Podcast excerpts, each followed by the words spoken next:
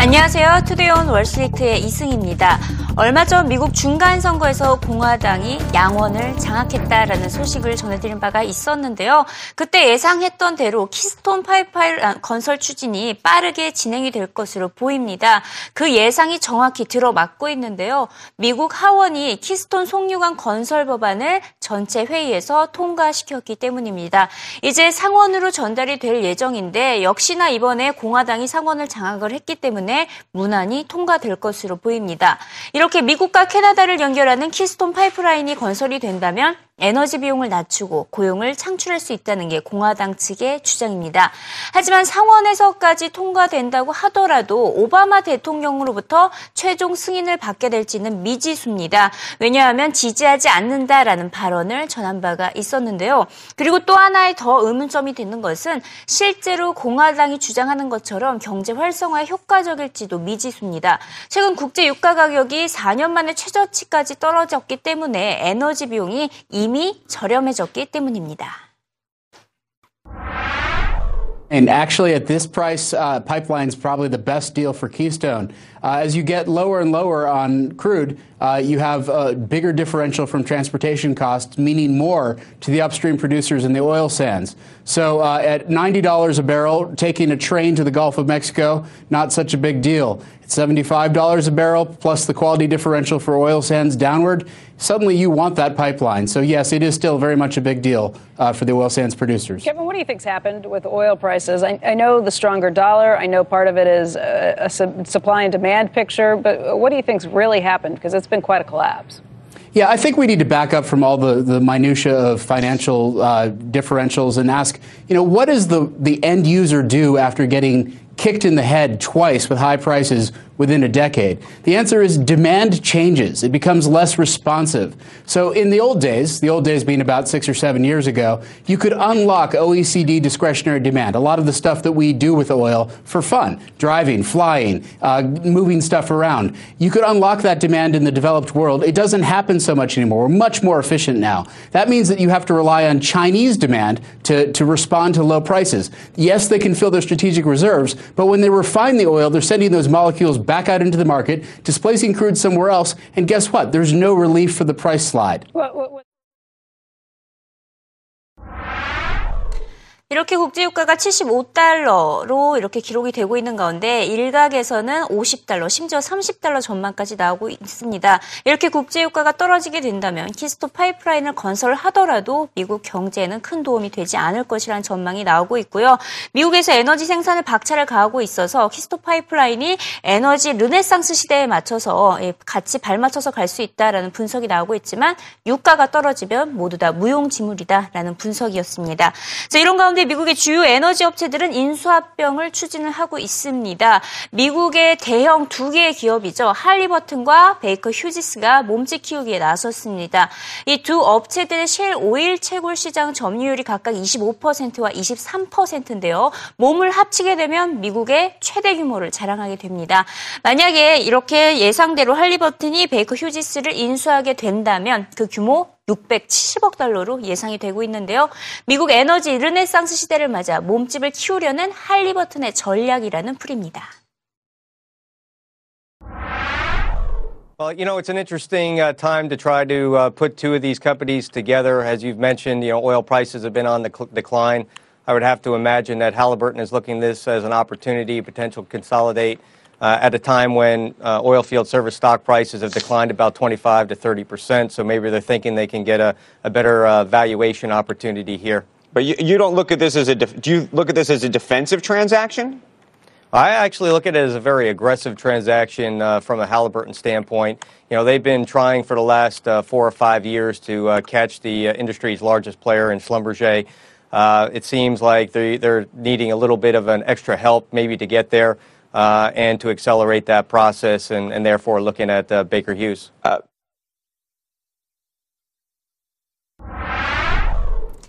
국제유가 하락세는 이어지고 있는 반면에 뉴욕 증시는 견고함을 잃지 않고 있습니다. S&P 500 지수가 올 들어 벌써 41번째 사상 최고가 경신을 어, 했고요. 또 다우 지수도 주간 기준으로 봤을 때는 4주 연속 상승세를 이어가고 있습니다. 이에 따라 뉴욕 증권거래소의 전체 시가총액이 올 들어 무려 24%나 증가를 해서 21조 원을 넘어섰습니다. 이런 가운데 다우 지수의 추가 상승 가능성이 높아지고 있는데요. 어, 차트 분석 전문가가 이 같은 주장 시장에 힘을 실어주고 있습니다. 뭐 지난해 뭐 아, 지난주에 헤드라인 시간을 통해서 전해드렸다시피 다우 지수가 메가폰 패턴을 형성하고 있다라는 분석을 전해드린 바가 있었는데 지난 30년 동안 차트만을 분석한 크리스 킴벌의 주장이었습니다. 최근 이렇게 다우 지수가 1995년 이후에 메가폰 패턴을 보이고 있다며 어, 여기 그래프를 보시면 1999년과 2007년에 기록된 최고점을 연결을 하고 또 1998년과 2009년에 기록됐던 최저점을 연결을 했더니 이렇게 메가폰 모양을 보이고 있다라고 합니다. 메가폰 영역을 넓혀가면 넓혀갈수록 추가 상승 여력이 충분하다는 분석으로 이어지는데요. 이에 따라 올해 다우지수 17,000선 돌파까지 언급이 되고 있습니다. It's a dumb pattern, the megaphone pattern, but there's some smart analysis behind it. My source, Chris Kimball of Kimball Charting Solutions, sent this to me in an email, right? So the megaphone pattern goes back 14 years. If you look at the graphic, it's been 14 years in the making. Okay, and so why is it a megaphone? Simple. You've got the upper band there that's been drawn that goes the highs back going all the way back to 1998, and then you have the lows extending back through the credit crisis that we just had, uh, and and most recently now we've gone to the upper band. Okay, so now the megaphone pattern is complete. Now, to, to, you would think that to follow, keep following, now we'd have to have a lower low, go back now drop and go lower back to where we were at the credit crisis and even worse. So lower than the March 2009 lows to maintain well, that megaphone pattern. Sounds far fetched, but the pattern's been holding for the last 14 years. We've been doing this. We've been creating this megaphone, and it's been holding true. But now in October, though, the good news is in October we broke out of this pattern. We've now broken out of this uh, upper band, and now we're staying here. So, uh, what, what, Kimball says and other technical analysts says, if we can stay there above this upper band and stay strong, which we have the last few days here, and it was quite a move in October, tremendous move off those lows where it got a little scary that maybe we were making that drop back towards those lows. Mm-hmm. Got a little scary. We're now up 11% from those lows. We're staying above that, and now if we can stay above that and stay really above 17,000, if the Dow can stay above 17,000 and keep marching there um, and marching higher, then we're in safe territory. We, 특히 지난달에 변동성이 가장 심했던 미국 장이었습니다. 올해 수많은 호재와 악재를 이겨왔었는데요. 계속해서 엇갈려 왔습니다. 흔히들 와이스완과 블랙스완이라고 칭하고 있는데 어떤 어, 예상치 못했던 호재와 악재가 있었는지 올 한 해를 돌이켜 보면요. 우선 와이스완 요소들을 보면 저금리 기조를 유지하겠다라는 것도 호재로 전해졌었고 인수합병이 많이 활성화가 됐습니다. 지금 두 번째, 세 번째, 네 번째 소식은 모두 다 기업 측에서 어, 이렇게 시장 활성화에 도움을 준 것인데 인수합병 규모 2조 6천억 달러에 달했고 기업들이 자사주 매입을 한 것도 5천억 달러에 육박을 했으며 이에 따라 또 실적도 호조로 많이 전해졌습니다. 또 이에 덩달아서 일본과 유럽에서 유동성 공급을 계속하겠다라는 소식도 전해졌었죠. 반면에 블랙스완으로는 미국의 양적 완화 정책이 종료된다는 것 그리고 중동과 우크라이나부터 이 지정학적 리스크가 불거졌었고 에볼라 바이러스까지 확산되면서 시장에 부담감을 안겨준 바가 있습니다. 이렇게 호재와 악재가 엇갈린 상황에서 투자자들은 많이 혼란을 겪었었는데 이에 따라 차라리 인덱스 펀드를 선호하는 현상이 나타났습니다. 올해 시장 특징 중 하나, 인덱스 펀드의 자금의 유입이 뚜렷했다는 점이 꼽히고 있습니다. Um, I gave a speech at the beginning of the year that called White Swans, Black Swans, and just plain chickens. And uh, this, it's been a market where we've been led by a lot of positives in the tailwind side of things, with the Fed being able to push uh, interest rates down lower. And at the same time, we've had a massive amount of merger and acquisition activity, some 2.6 trillion, and stock buybacks, which have been also about a half a trillion dollars thus far this year. So it's made fewer and fewer companies out there in which to invest. Those have been a big white swan for this market. But on the black swan side, obviously we've got the geopolitical situation with the ISIS Sure. scenario, uh, things that are taking place in the Ukraine, uh, and certainly the Ebola scare, and then the quantitative easing ended in October. So a lot of confusion among investment managers as to which direction they really want to pursue. I There's mean, what it sounds like. Uh, Tom, I want to ask you this. I mean, aren't you worried about losing market share to some of these index tracking funds? And is this going to happen again in 2015? Oh, I don't think it's going to happen again in 2015, Sarah. It's been happening for the past several years, and the, and the trend has, has been that way because it's been easy to win that way. Uh, sector approach to investing or just doing it all with ETFs is a, uh, a chicken way, of, 이제 남은 두 달은 연말 쇼핑 시즌에 달려 있습니다. 유가 하락이 소비에 어느 정도의 영향을 주는지가 관건인데요. 휘발유 값이 워낙 떨어져서 이번 주에 발표될 인플레이션 전월 대비 0.1% 감소했을 것으로 예상을 하고 있습니다. 하지만 대신 에너지와 음식을 제외한 인플레이션 0.1% 상승할 것으로 예상이 되고 있는데요. 이렇게 에너지 값을 제외를 하고는 물가가 오른다. 다시 말해서 기름값, 휘발유값 부담이 줄어듦에 따라 다른 분야에서 소비 활동이 늘어날 것이라는 분석으로 이어집니다. 또 최근 신규 일자리가 많이 늘어나고 있죠. 결국에는 소비자 지출 증가할 것이란 전망입니다. I mean, first and foremost, we've got decent job growth, uh, and uh, there's nothing like creating a million jobs every four or five months to get consumers into a, a buying mood. And add in a little bit of lower gasoline prices, lower heating oil costs, a stronger dollar pulling down import prices. Next thing you know, you've got solid, uh, uh, you know, consumer spending. Yeah. Uh, I mean, that- why do you think so many people are negative at the moment? A lot of retail analysts seem quite downbeat. I mean, how do you, how do you kind of square your thoughts with theirs? Well, an- another factor that will likely get consumers spending is continued aggressive discounting by retailers, and that's where the retail analysts, I think, uh, have a, a you know a little bit different than our view. Uh, you know, consumers are going to be spending more, but will retailers be able to profit from that? That's the uncertainty.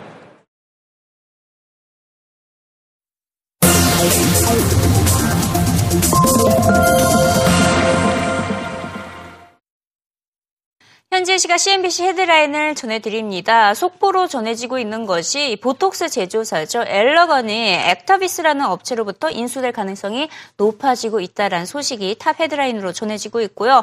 또 주말에 걸쳐서 새로운 어, 경각심이 두드러지는 소식이 전해지고 있는데 네덜란드 양계장에서 조류 인플루엔자 AI가 발생해서 전국의 가금류와 달걀 수송 금지령이 떨어졌다는 소식이 전해지고 있습니다.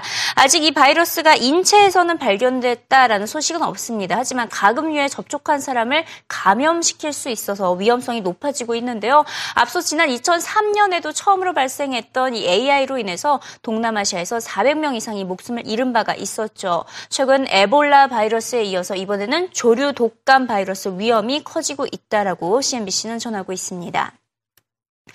미국에서 앞서 전해드렸다시피 에너지 생산에 박차를 가함에 따라 에너지 뭐 르네상스 시대를 맞고 있다라는 표현까지 나오고 있습니다.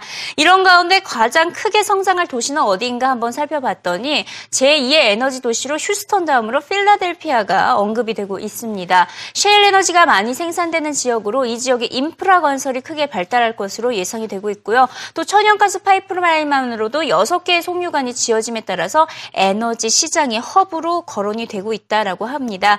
여기 필라델피아 지역의 천연가스 생산량을 보시면 어, 2007년에 비해서 거의 6, 8배 가까이 늘어난 것을 확인할 수 있죠. 앞으로 미국의 에너지 생산이 크게 많이 늘어나게 된다면 필라델피아 지역이 가장 크게 성장할 것이다라는 분석이 전해지고 있습니다. 자, 주로 미국의 추수감사절 바로 다음 날이라고 하면 블랙 프라이데이로 많이 알려져 있죠. 대규모 할인 행사를 하는 당일입니다. 하지만 CNBC가 분석을 한 결과 이제는 더 이상 블랙 프라이데이는 없다. 블랙 프라이데이가 죽었다라고 표현을 했습니다. 성격이 많이 변모했기 때문이라고 전하고 있는데요. 최근 소매업체들의 경쟁이 워낙 치열해지다 보니까 이 대규모 프로모션이 추수감사절 다음 날이 아니라 전날부터 할인을 적용을 하고 있고 또 일부 소매업체들은 웹사이트에 마트에서 일주일 전부터 대대적, 대대적으로 할인 행사를 펼치고 있습니다. 이에 따라 소비자들은 더 이상 블랙 프라이데이 당일에 길게 줄을 서서 매장 앞을 기다리지는 않게 될 것이다라는 분석 기사를 다루고 있고요. 이에 따라서 더 이상 블랙 프라이데이 당일 매출 기록 의미가 없어질 것이다라고 CNBC는 전하고 있습니다. 자, 이런 가운데 국제 유가와 함께 금값도 많이 떨어지고 있습니다. 더 이상 금이 안전자산으로서의 매력이 없어 보이는데요. 온스당 800달러까지 떨어질 것이라는 전망까지 나오고 있습니다. 그 원인으로는 세 가지가 언급이 되고 있습니다. 첫 번째는 주식시장 랠리가 이어짐에 따라서 위험 자산에 대한 매력도가 더 높아지고 있고 두 번째는 인플레이션 핵지용의 가치가 없어졌습니다. 또 세 번째는 무엇보다 달러와 강세 현상이 이어지고 있기 때문에 금값이 어, 이제 800달러까지 떨어질 것이다라는 전망이 나오고 있는데요. 어, 지난 1971년부터의 금값 흐름을 나타내는 그래프를 보시면 계속해서 꾸준히 올라오는 모습을 보였다가 2011년 최고가를 경신을 했었습니다. 이때 거의 뭐 2,000달러 돌파 전망까지 나왔었는데 그때보다 지금 무려 40%나 빠진 상태입니다. 내년에는 더 빠져서 800달러로 떨어질 것이다라는 전망입니다. 자, 마지막으로는 바이오텍주와 관련된 소식입니다. 바이오텍주 조정설 또다시 확산되고 있는데 나스닥의 바이오텍 마이너스 1.95, S&P 바이오텍 2% 마이너스를 기록했습니다. 길리아드, 바이오젠 아이덱 모두 거의 2% 넘게 빠지면서 S&P 500과 나스닥에서 가장 많이 빠진 종목으로 이름을 올렸는데요. 결국에는 내년 초에 바이오텍주를 중심으로 대규모 조정이 또다시 올 것이라는 전망입니다. Yeah, I mean, if you look at the, the, the, sector fundamentals, they continue to be very, very robust. We're seeing a lot of interest. Generalists are involved in the space. Fundamentals are good. Earnings are going up, and pipelines are pretty healthy. Uh, but if you look near term, fund flows are pretty stable. We're not seeing any new money coming into the sector. And if you look at the relative strength index, which is a very sensitive barometer as to where kind of sentiment is and where near term trading can be, it's back to the oversold levels. I'm sorry, overbought levels. So there might be a correction at some point. I do think people will come back and buy any dips, but at some point we're going to see a correction. You say correction in 2015. I think it's going to be early 15. I don't think it's going to happen okay. late this year. I do think people are going to continue to own the stocks into the end of the year. There's a big conference early next year, and I think after that we could see a correction. Okay, so.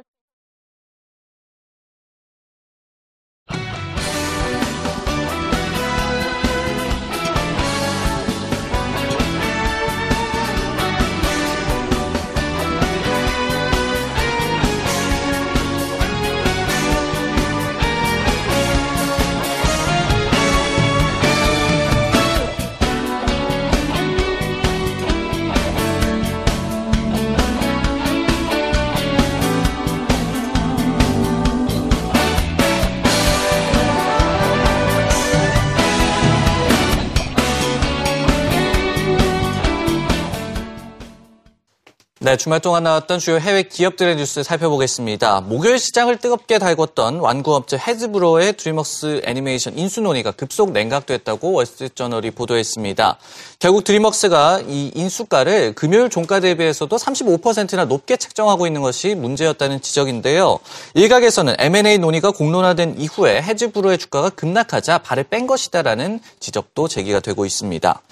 지난해부터 무인기, 즉 드론을 이용한 배송 서비스를 도입하겠다고 장담했던 아마존이 최근 드론 조종사 채용 공고를 낸 것으로 알려졌습니다. 다수의 채용 공고에 따르면요. 아마존은 최소 5년의 드론 조종 경험을 필수 요건으로 게재했고 실제 항공기 조정이 가능하다면 우대한다는 조건까지 삽입한 것으로 알려졌습니다. 아마존은 3분기 어닝 쇼크 이후에 오히려 주가가 수직 상승 중인데요. 지난 한 달간 주가가 7% 정도 오르고 있습니다. 구글 글래스가 내년에야 본격 시판될 것이라고 로이터 통신이 보도했습니다. 구글 글래스는 한때 올해 초 시판설이 나돌기도 했는데요. 현재는 1,500달러짜리 시험판만 구매가 가능한 상황입니다. 로이터 따르면 구글 글래스 개발자 16명 중 9명이 수요 부진 및 기기 자체의 한계 때문에 프로젝트를 중단하거나 완전히 폐기했다라고 답변한 것으로 알려졌습니다. 마지막 소식입니다. 월마트 관련 소식인데요. 월마트 근로자들이 미국 최대 쇼핑 대목인 블랙 프라이데이에 맞춰서 시위를 단행할 것으로 보입니다. CNN 머니에 따르면 최대 1,600개 월마트 점포에서 임금 인상을 요구하는 시위가 벌어질 것으로 예상이 되고 있는데요. 시위 점포 규모는 사상 최대 규모가 되겠습니다. 그리고 이번에도 시위가 발생한다면 3년 연속으로 블랙 프라이데이에 월마트 근로자들이 시위를 단행하는 것입니다. 주요 해외 기업 뉴스 살펴봤습니다.